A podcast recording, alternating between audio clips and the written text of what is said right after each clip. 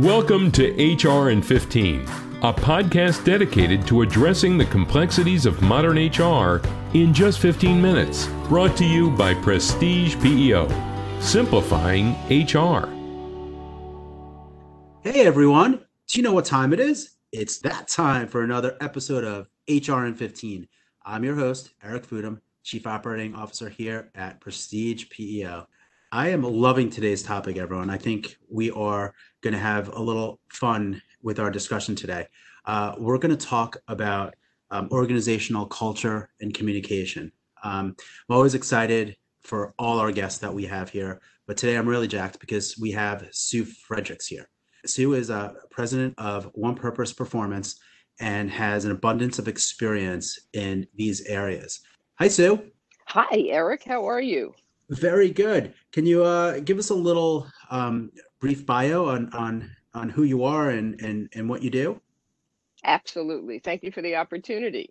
So, Eric, sure. in 2000, I founded One Purpose Performance, and we're a consulting practice. We focus on working with organizations to clarify and help achieve their goals. And we identify what propels teams and individuals to move forward and actually what holds them back. Then we figure out how to remove the barriers to create success and enhance strengths. And what we do is we focus on the actions and behaviors of leaders and staff to ensure that they're working toward common, clearly defined goals and outcomes. Fantastic. And what type of coaching do you actually do for your organizations and or your clients? So we do work to be able to make sure that people understand what's expected of them, their job responsibilities, their roles, their priorities, and we work to make sure that all team members are completely aligned and working toward one purpose. That way, everybody is positioned to achieve both professional success and actually personal fulfillment, which has to do a lot with employee engagement and reinforcement. Yeah, these these are the backbones of an organization, and really delve into a lot of leadership conversations, as as well as you know cultural and just general alignment across the organization. So what you do, so is is really uh, mission critical for an organization. So I'm really excited that you're here. Um, excited you. to be here? I am so excited to be here. Thank you. Yes. Uh, awesome, awesome, awesome. All right. Well, let's get this party started. In any business, um, the overall goal is is going to be to work towards common goals, as you were just alluding to. Um, the reality, especially during times like these, um, where you know we have a little bit of a pandemic and, and, and, a, and, an economic slowdown, is that sometimes is not as simple, right? So, what are some of these challenges that tend to create those you know kind of alignment issues and, and, and silos maybe within an organization? So it's a great question and very very timely. What often happens is there's a lack of understanding about priorities regarding specific areas of opportunity right now. So as we know there's so many changes going on now.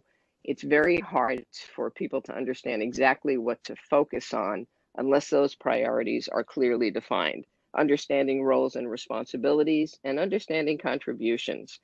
So it's key to be able to help employees understand how their contribution is essential, important, and meaningful during this time. Otherwise, it becomes very easy to get distracted and not feel relevant, especially in an environment that we're working in now, where things are constantly changing, where we're working in a remote environment at times. So that open communication is very important. Yeah, this is where I, I get a little worried too, um, where there could be some serious ramifications if a lot of these roles and expectations aren't set. What what can happen if there is not this clear communication? So often, what can happen is there can be lack of alignment between leadership and staff. So leadership understanding the direction they're moving in, but staff not being so clear about their contribution or what's really expected. What's happening now is we have to do a lot of pivoting, we have to do a lot of responding. And because that's going on right now, it's absolutely clear for leaders to be able to walk the talk. Interestingly enough, the best leaders don't reinforce rules, they inspire the right behavior, they inspire the right performance. And when we think about change, there will be more change in the next two years coming up than we've seen in the last 20 years. So we have to get ready for that. We have to keep the communication going and we have to reinforce and make sure that the messages we're sending are what our employees are actually hearing and taking action on.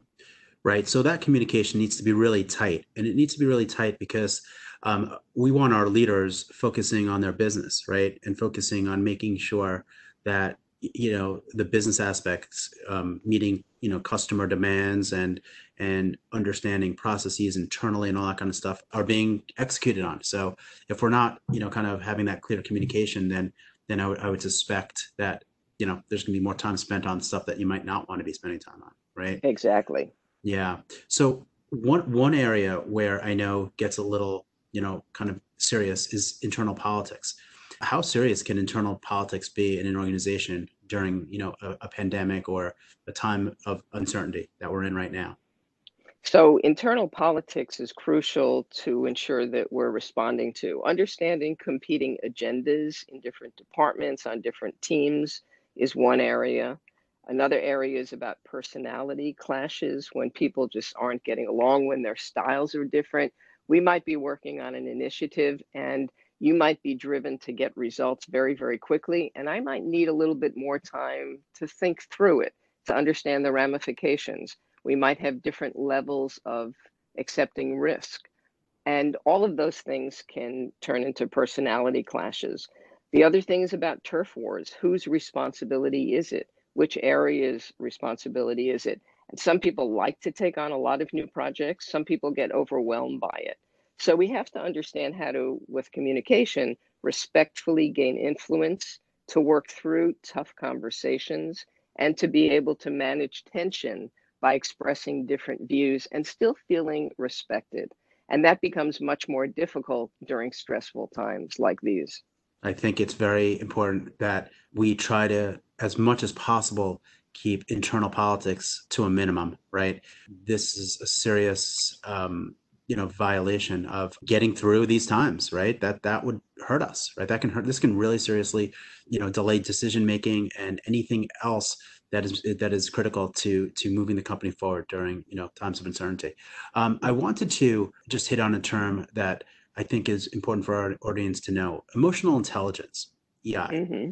can you can you go through emotional intelligence and why it's so important now for an organization to uh, you know be aligned on it. Very much so. So emotional intelligence has to do with our understanding of how we work with people. And it's interesting when we think about emotional intelligence because there are four critical areas that we have to be aware of. One is about bottom line self-awareness. So do i understand what it is that i'm feeling? Do i understand what i'm reacting to? What it is that um, i'm aware of as I'm interacting with another person. The next part of it is about self management. Now that I understand my feeling, I might have been angry, I might have been frustrated, I might have felt overwhelmed. But how am I actually managing my emotions? How am I coming across? Am I being poised? Am I completely present? The next part is about social awareness and then also about relationship management. So, what they all drive to is taking responsibility for the way we present ourselves as leaders and as staff members within an or- organization. Has a lot to do with empathy. So, I might be in a stressful situation. Can I put myself in the other person's shoes that I'm working with? Can I anticipate what they might be dealing with and going through? And using my emotional intelligence, still be able to be effective. And emotional intelligence is one of those areas which we can always improve. So it's again about starting with self awareness. The first thing I need to do is I need to recognize how I'm responding to a situation and then manage it. So, very important part of being a leader or being a team member. This is your answer was spot on. Exactly what I think we needed to hear because when we're talking about times of stress and, and, and times of uncertainty, all our emotional intelligence, and I would I would probably include whether you're in the in, in your office, at home, with your family, whatever that looks like should be you know taken into account. And and as you stated um so this is something where it always should be looked at right? It always should be examined. It always should be you know um made sure that we're doing the best we can right? That's it's great advice and it's really one of the key factors in being successful. So if we think about people that we work with and we even anticipate in thinking about healthcare we like to work with people that we would define the term by having good bedside manner that are approachable, that are good listeners, that are able to be responsive, that are not re- reacting, but they're responding with careful, thoughtful answers as opposed to taking charge all the time. So that's where emotional intelligence really plays a key role. Yep. Personalities, a lot of personality. Uh, yes.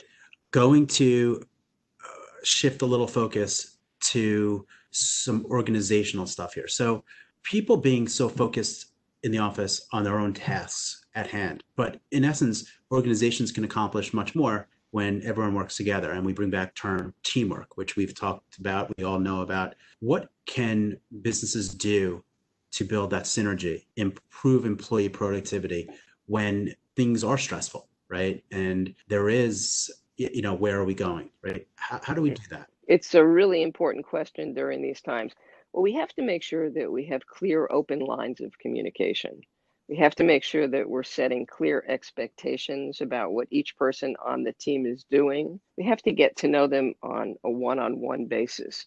To be able to understand more about our teammates allows us to be able to be respectful, allows us to be able to listen to what their real needs are. We think about Maslow's hierarchy everybody is really interested in making sure that they're heard, that they're understood. And and we think about it, we need to meet people where they are.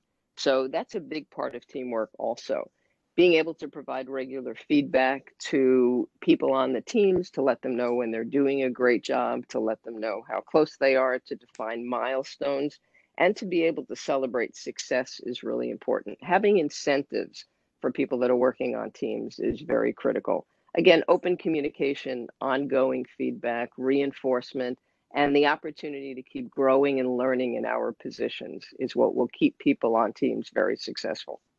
And Sue, what happens now if employees are working remotely? How does that change the synergy? So the synergy is so different in working remotely because we're used to being able to walk down the hall, to be able to go into somebody's workspace, and to be able to talk about things and make quick decisions, be able to pivot quickly, be able to have access to each other. And now, what's so different about that is it requires either a phone call or an email, which will be a lot less personal, or it even requires a scheduled call. So that formality really changes the team environment. And being remote, we have to ensure that we're doing things to stay connected. So, ongoing communication, being able to be available to each other, being fully present, making sure that when we are together in meetings that are remote, that are online, we're fully present, we're looking engaged, we're not distracted by other things, we're respectful of people's time and we have great follow through as we normally would. So, although things are different, they are different, but we're not going to judge whether they're better or worse. It's just the new way we're doing things in our environment.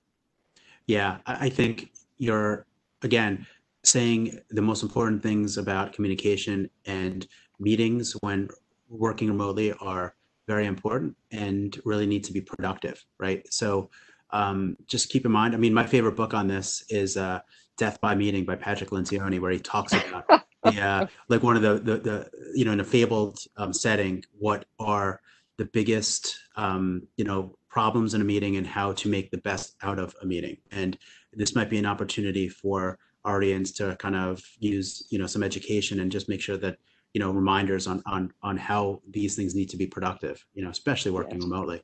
Does that make mm-hmm. that make sense?